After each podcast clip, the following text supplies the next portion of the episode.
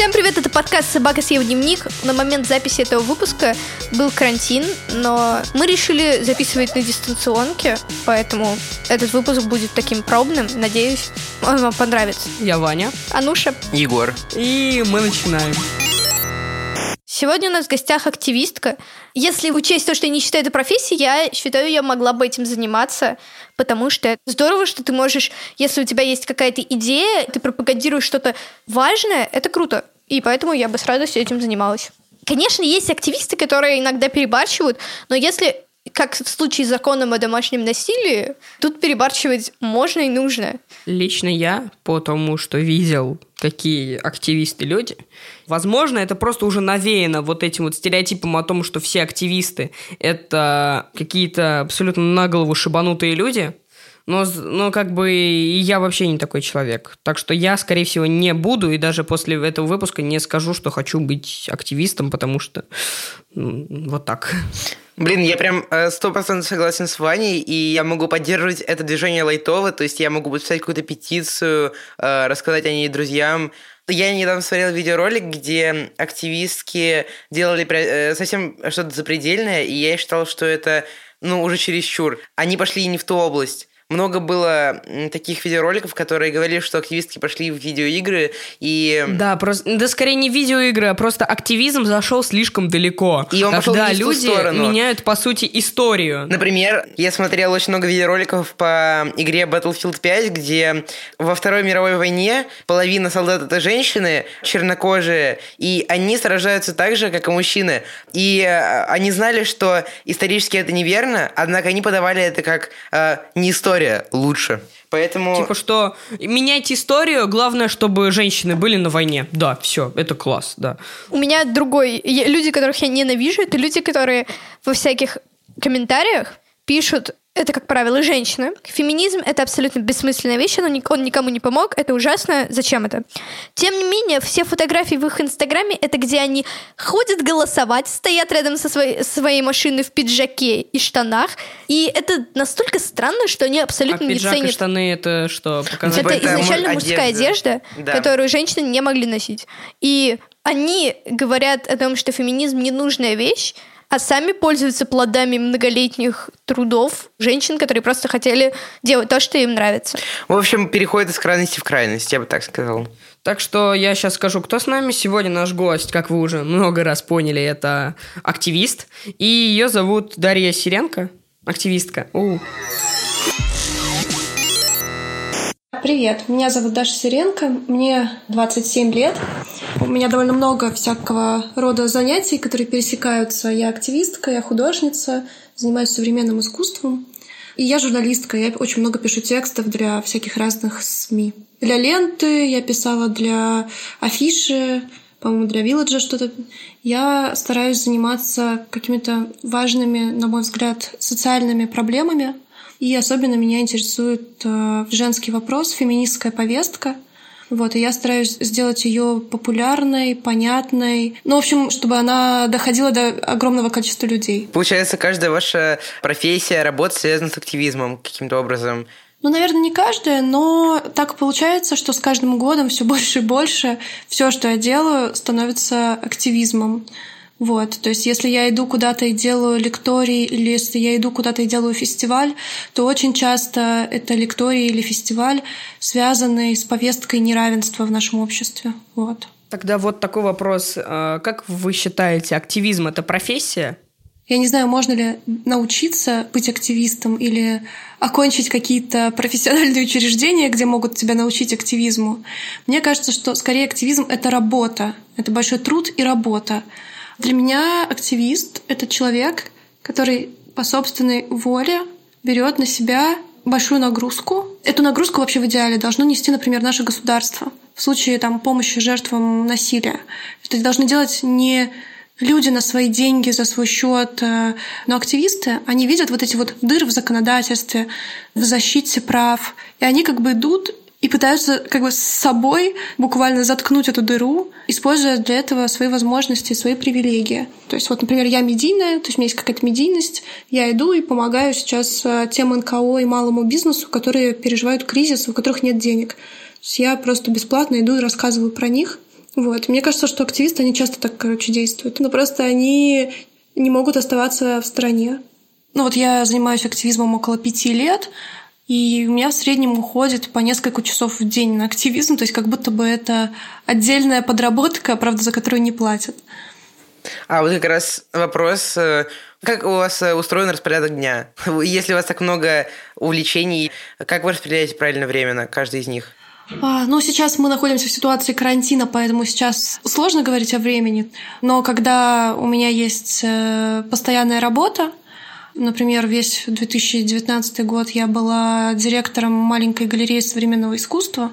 Я совмещала эту работу с активизмом.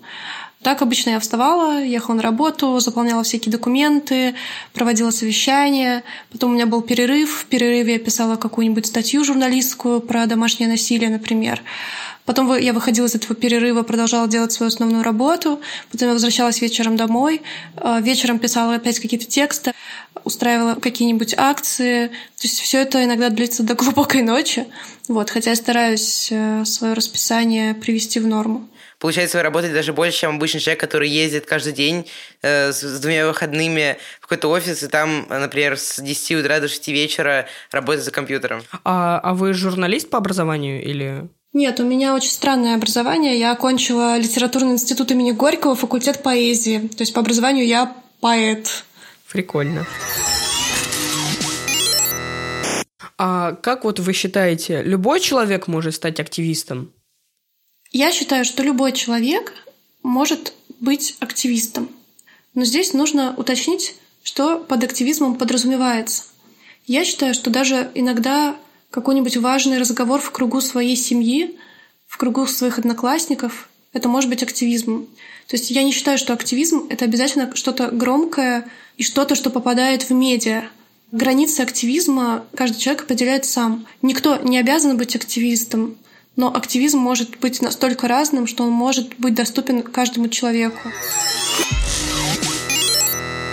Вы сказали, что вы занимаетесь активизмом пять лет. А как вы пришли к тому, что вы стали активистом? Ну, это же понятно не в там, возрасте 10 лет. К этому приходишь или ты просто в один момент понимаешь, что вот я хочу этим заниматься? Может, даже был какой-то конкретный случай, который вас так взбудоражил, что ух, все, я не могу молчать. Я знаю активистов, активисток, которым 10, 11, 12 лет. Вот, и я общаюсь с ними. То есть нет какого-то возраста, в котором ты понимаешь внезапно, что «О, я активист». Это у всех очень индивидуально. Вот. Но у меня это было связано с конкретными эпизодами в жизни. И потом я столкнулась с тем, что несколько моих подруг переживали ситуацию домашнего и сексуального насилия. Потом и я столкнулась с насилием. И я в тот момент еще не стала, ну, прям активисткой. Я просто начала об этом думать и пытаться понять, почему вообще насилие происходит — на чем это все стоит, как его предотвращать. А потом я поняла, что мне очень нужен диалог с людьми. И тогда, в 2016 году, я сделала свою первую акцию. Она называлась «Тихий пикет». Заключалась в следующем, что я каждый день по пути на работу, я работала тогда в библиотеке, выходила на улицу с плакатом, и на плакате была написана мною какая-то мысль, которая меня волнует. Это могла быть какая-то новость, которая вот прямо сейчас произошла. Это мог быть вопрос к людям, которые меня окружают. Ну, например, я говорила о том, что существует разница между зарплатами мужчин и женщин. И мне просто нужно было поделиться этим фактом и обсуждать его с незнакомыми людьми. Правило тихого пикета было такое, что мы держали эти плакаты не наверху, ну, знаете, как люди стоят в одиночных пикетах, они стоят и, и держат плакаты на уровне груди. Ну, я да. все время держала плакат, да, в опущенной руке. Даже иногда текст плаката был перевернут, то есть его было сложно прочитать. И суть была в том, чтобы люди, которые меня окружают, например, люди в метро, чтобы они сами по своей воле начали читать, что у меня там написано, если ну, им комфортно, сами, чтобы они начали со мной разговаривать. Это было правило. Было связано с тем, что люди должны сами сделать этот шаг навстречу диалогу, Потому что когда люди считают, что они начали разговор, они, кстати, гораздо менее агрессивными становятся, потому что это их ответственность. Вот, это был правильный ход. И вот люди ко мне подходили спрашивали, например, что такое феминизм, если у меня был феминизм на плакате, или как помочь бездомным животным, если это был плакат про бездомных животных, или а почему вы так думаете? Ну, то есть реакции были самые разные. И я ходила с плакатом новым каждый день, ну, больше, чем полтора года. И по вечерам, когда я приходила уже с работы, я писала в свои соцсети маленькие отчеты о том, как прошли эти разговоры. То есть я старалась их пересказать. А потом активистов стало много. К технопакету стали присоединяться люди, и нас стало несколько тысяч человек по всему миру. И мы превратились в большое движение. Смысл всего происходящего был в том, чтобы показать, что мирный, уважительный разговор возможен между людьми самых полярных разных взглядов. И что те же, например, феминистки, вот я феминистка, это не какие-то далекие, оторванные от жизни люди, это вот люди, которые здесь и сейчас, и они говорят о реальных проблемах. Такой вопрос. Почему людям кажется, что это какая-то абсолютно дурацкая деятельность? Ну, феминистки, вот и я в том числе говорят, пожалуйста, не шутите шутки про изнасилование. Шутки про изнасилование — это плохо, и они плохо влияют на женщин, которые подвергаются насилию в обществе. А, ну, то есть они поощряют часто насилие. И мне за это часто прилетают. Мне говорят, вот, феминистки, лучше бы шли, спасали женщин, а вы говорите про язык. А я, блин, так спасаю женщин. А мне предъявляют за такие вещи, которые всем кажутся ерундой. Вот. И так вот, было исследование, по-моему, в Испании. Ученые выясняли, социологи, что в тех странах, где, например, шутки про изнасилование э, являются нормой, там выше толерантность к насилию над женщинами. Ну, то есть чем больше мы шутим про изнасилование, грубо говоря, тем больше изнасилований. И это очень хороший пример, как типа просто слово и просто, ну, как бы последствия этих слов, как они могут быть связаны. Точно так же и со всеми этими вещами про подмышки и так далее. Вот я сейчас, кстати, сижу, у меня небритые подмышки, если кого-то интересует. Вот. И э, это связано просто не с тем, что я так хочу именно волосатые подмышки, мне, честно говоря, плевать, а это связано с тем, что я просто хочу, чтобы меня за это не стыдили. Вот. И поэтому, если я, например, буду рисовать иллюстрации с девочкой, то я нарисую ее с волосатыми подмышками, просто потому что мне кажется, что разные женщины с разными телами должны быть видны. И что не должно быть так, что одна женщина считается за это красивой, а другая женщина считается типа уродливой. Вот. Это не только женщин касается, просто я сейчас говорю про женщин. Как-то так. Вы согласны с мнением радикальных феминисток, которых вот обычно показывают в новостях с припиской «они чуканутые»? А, здесь появляется все время подмена понятий и еще один миф о феминистках. Дело в том, что радикальный феминизм, слово «радикальный» в данном случае, обозначает не то, что они какие-то резкие и воинственные. Радикальный феминизм — это не про то, что ты идешь и совершаешь что-то радикальное, не знаю, на баррикады идешь. Это про то, что ты придерживаешься определенных позиций по определенным вопросам. И поэтому как бы люди просто не понимают на самом деле, что такое радикальный феминизм. А неадекватные люди, если речь идет об этих каких-то, да, типа неадекватных людях, хотя у всех разные критерии неадекватности, они есть везде, всегда, в любых движениях, в любых комьюнити, в любых сообществах, в любых коллективах и так далее. Если какая-то феминистка, например, стрижется под мальчика, и она выкладывает фоточку там с новой стрижкой, и пишет про то, что вот сел, ну, опять же, что это абсолютно не важно, какой, какая у меня прическа, мне, например, так удобнее.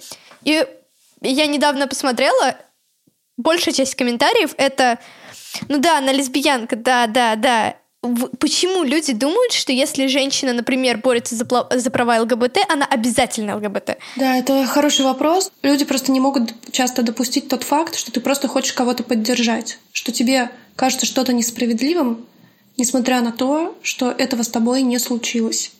Вот, то есть наверняка же много людей, которые не переживали насилие, но которые поддерживают людей, которые пережили насилие.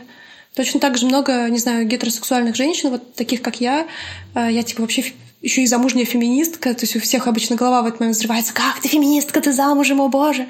И, и я поддерживаю людей, которые сталкиваются с дискриминацией на почве гомофобии.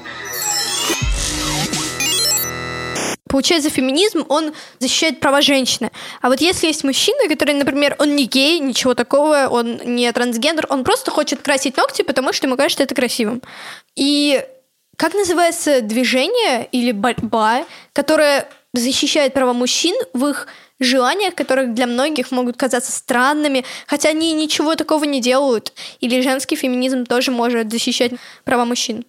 Мой муж бы сейчас сказал, что это называется тоже феминизм. Вот. Мейл Минс? Ну, дело в том, что есть такое движение, как маскулизм, которое типа за права мужчин, но в России оно очень плохо представлено. И сейчас, к сожалению, маскулисты занимаются тем, что, например, пытаются не допустить закон о домашнем насилии, или они травят феминисток. Вот меня травило мужское движение. Но мне вообще кажется, что феминизм и разговор о равноправии — это и на пользу тем мужчинам, которые не вписываются в рамки мужественности. Типа, ну, у нас же нормы требуют стереотипы не только женщинам быть женственными, а мужчинам быть мужественными. Эти э, нормы вгоняют нас в эти рамки, и многим в них некомфортно и тяжело. И на самом деле очень многие мужчины, которые, например, разделяют идеи феминизма, они говорят, что феминизм им очень сильно помог отказаться от каких-то страхов выглядеть недостаточно мужественно. А, например, в 90-е годы в России была очень сильна проблема дедовщины, то есть когда мужчин в армии избивали, ну, более старшие товарищи, ну, знаете про дедовщину, наверное. Ну вот. да.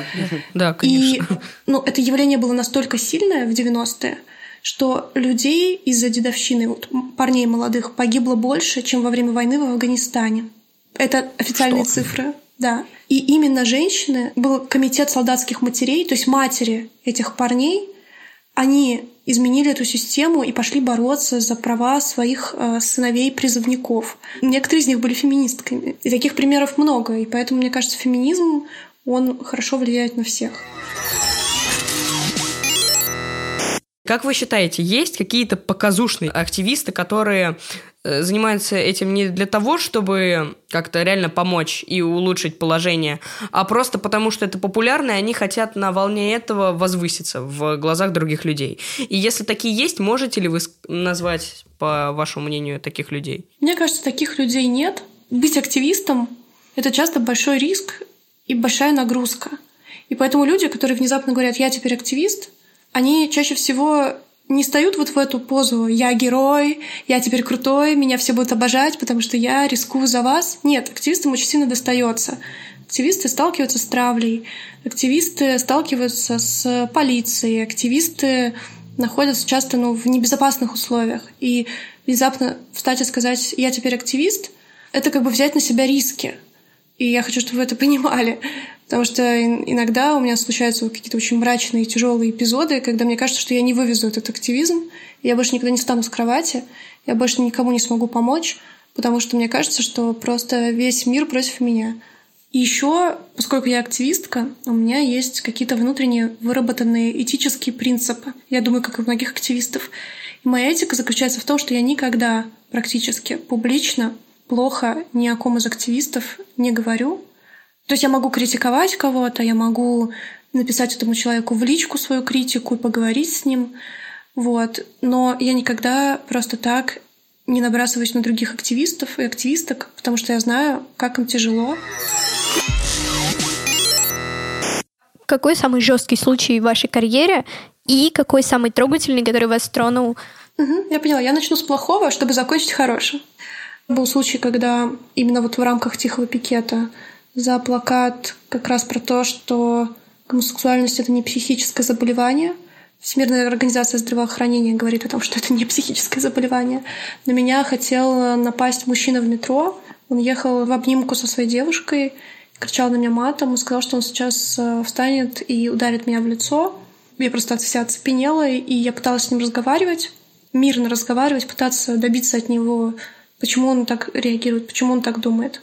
Вот, и меня все трясло, я вышла из вагона, и потом я об этом написала в Фейсбуке, и вот эта моя запись о том, как ну, он хотел меня ударить, обещал ударить, ее очень сильно зарепостили, там, по-моему, было 2000 репостов. А тут мы плавно переходим к хорошему. И внезапно в комментариях, ну там были разные комментарии, кто-то говорил, что я ужасный человек, кто-то меня поддерживал. И вдруг появился мужчина, который был очевидцем этой истории, и который промолчал и не помог мне, и которому стало стыдно, и который написал мне огромное сообщение про то, как он просит у меня прощения за то, что он все это видел и не вмешался, и никто не вмешался, никто за меня не заступился.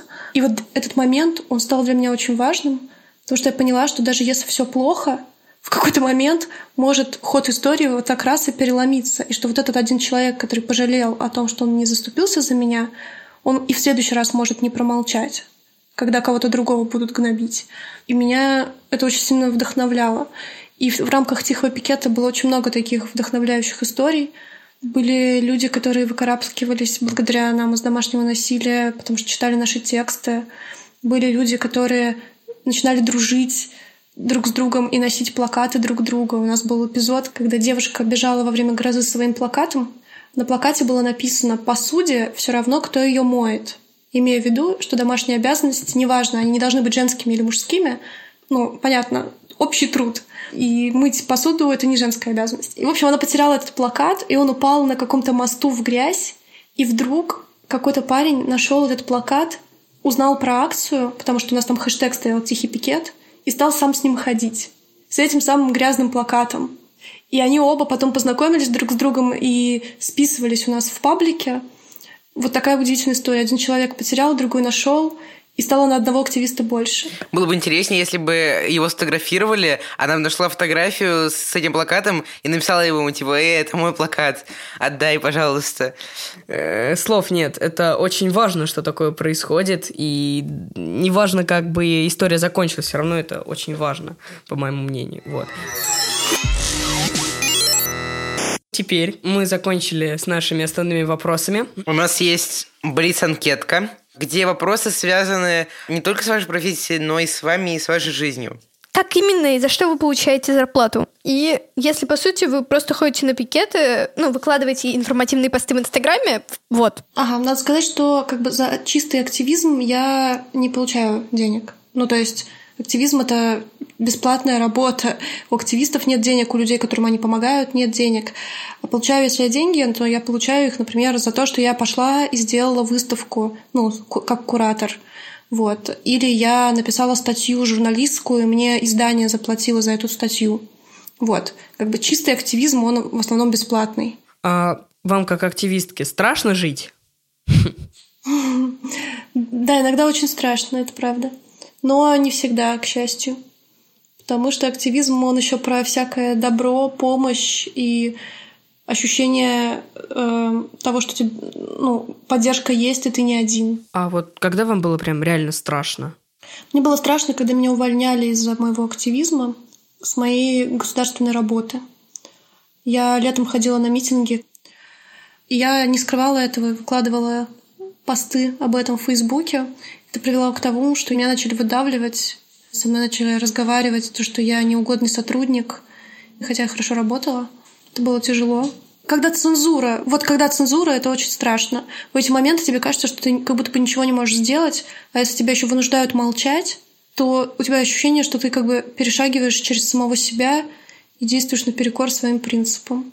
А ваши близкие вас поддерживают? Мама, папа, брат, муж, все. Муж очень сильно, да. Ну, то есть мы придерживаемся одних взглядов на все.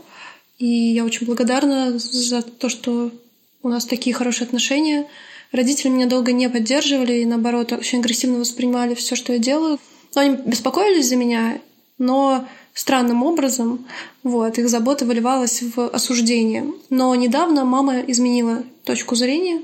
Теперь с гордостью рассказывает, что я активистка – когда она узнала, что я должна была ехать в ООН, читать доклад э, о своей деятельности в том числе, но, к сожалению, я не поехала в ООН из-за коронавируса, вот, она всем ходила и рассказывала, что моя дочь известная феминистка, и она поедет в ООН выступать. А расскажите, что вас вдохновляет в вашей работе? В активистской работе меня вдохновляет ощущение того, что диалог возможен, и что люди меняются, и что можно объединяться и делать классные вещи. Вот. И и у меня был один из проектов, когда мы объединились с соседями из моего дома. Ну, я сама жила в этом доме. И вот мы познакомились с соседями и сделали галерею современного искусства у нас в подъезде в честь юбилея дома, потому что дому исполнялось 50 лет. Это был очень вдохновляющий проект про взаимопомощь, поддержку и все такое. Вот такие вещи, они меня просто до небес поднимают, и я на их топливе живу. А как быть, если тебя никто не слышит? Ой, это очень крутой вопрос. Искать тех, кого тоже никто не слышит. Потому что вместе вы громче. Круто. Когда вы были подростком, вы тоже боролись, например, за права ЛГБТ или за равноправие? Нет, я вообще до 17 даже лет была абсолютно аполитичным человеком, то есть меня не волновало, что происходит в мире. Мне казалось, что политика — это что-то, что меня никогда не касается, не коснется, и что-то, на что я все равно не могу повлиять, а значит, нужно жить так, будто бы этого нет. Но проблема в том, что когда ты живешь так, будто этого нет, оно все равно есть. Например, ты понимаешь, что почему-то твоя семья бедная. Ты понимаешь, что почему-то у кого-то есть огромные возможности, а у кого-то маленькие возможности. И это не вина людей. Вот раньше я думала, что люди сами виноваты. Там человек стал бездомным, он сам виноват. Или тебя побили, ты сама виновата. Казалось, так мир устроен. А оказалось, что мир вообще не так устроен, и очень многие вещи от нас не зависят. И когда я стала это понимать, то я начала политизироваться как раз. Меня стало волновать политическое. Вот. У феминизма есть такой важный лозунг личное — это политическое. Имеется в виду, что любая как бы личная проблема, она встроена в большой-большой мир, там, где происходит, например, политика. И то, что, например, моя личная проблема, что у меня, допустим, нет денег, это может быть не я одна в этом виновата, а может быть так устроена экономика, так устроена власть, ну и так далее. И я была вообще максимально от этого далека, а потом перестала быть далека. Хорошо. Последний вопрос. Что бы вы сказали себе 14-летней? Я бы пожелала не так сильно переживать из-за стандартов красоты, из-за веса, из-за того, что у меня скачет вес, из-за того, что у меня там становится кожа не идеальной. Что когда мне было 14, я очень сильно переживала, что я уродливая. Вот. И еще я бы пожелала себе бросить балет. Вот. У меня было 10 лет балетной школы, и мои родители хотели гораздо больше, чем я, чтобы я туда ходила, а я ненавидела балет. Вот. Но я не хотела их разочаровывать и ходила туда. Я бы пожелала себе хорошо кушать, много спать, читать книжки, которые я хочу, и не думать, что я уродливая. Это очень классно. Вы, очень, вы, вы вообще такая невероятная. Спасибо большое. После этого разговора мы поняли, что все имеют на что-то право, и я имею право на то, чтобы не хотеть, чтобы меня били ногами. Э, активисты крутые. Ну, по крайней мере, я думаю, либо мне врут, и только в интернете рассказ о том, какие активисты плохие, что они творят полную дичь, либо такие реально есть и есть очень, ну, конечно, такие есть, но таких же, как Даша, очень много. Либо что все такие, как Даша. Я не знаю, как ответить себе на этот вопрос. Надо будет посмотреть, поживем, увидим. Все, что я скажу. Я тоже не хотел бы стать после даже разговора с активистом, но немного совсем поменял мнение. Мне все еще кажется, что есть неадекватные люди, которые неправильно вышли свое мнение на публике, но их намного меньше, чем я представлял. Тихий это очень классная акция, но я не могу ничего придумать такое, чтобы мне понравилось, и чем бы я мог заниматься каждый день на протяжении долгого времени, и за что бы мне ничто, ничего не платили. Я считаю, что каждый человек в той или иной степени должен быть активистом, потому что активисты – это не только «ребята, у жен... женщины не должны брить подмышки», это люди, которые говорят ну, а я хочу выходить замуж и жениться на человеке моего пола. Почему мне, не, почему мне нельзя? Почему мои родители меня бьют, и им ничего нет, а наша прекрасная полиция говорит, что это их методы воспитания. В какой-то момент, я думаю, до всех людей дойдет, что можно не быть таким активистом, как Даша, но нужно высказывать мнение и нужно пытаться хотя бы что-то сделать, возможно, даже очень удаленно.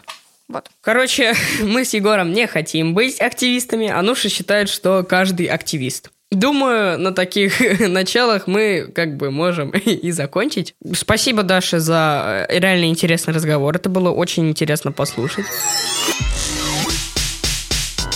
Слушайте нас везде, где вы нас слушаете. Это Apple подкасты, это Google подкасты, это Яндекс Музыка, это Spotify, Castbox, наша группа ВКонтакте «Собака съела дневник». Туда же вы, кстати, можете писать свой вариант насчет того, кто будет следующим гостем. Также вы можете подписаться на наш Инстаграм Собакаст. Что ж, тогда услышимся в следующем эпизоде. Я Ваня. Ануша. Егор. Мы вас любим. Пока.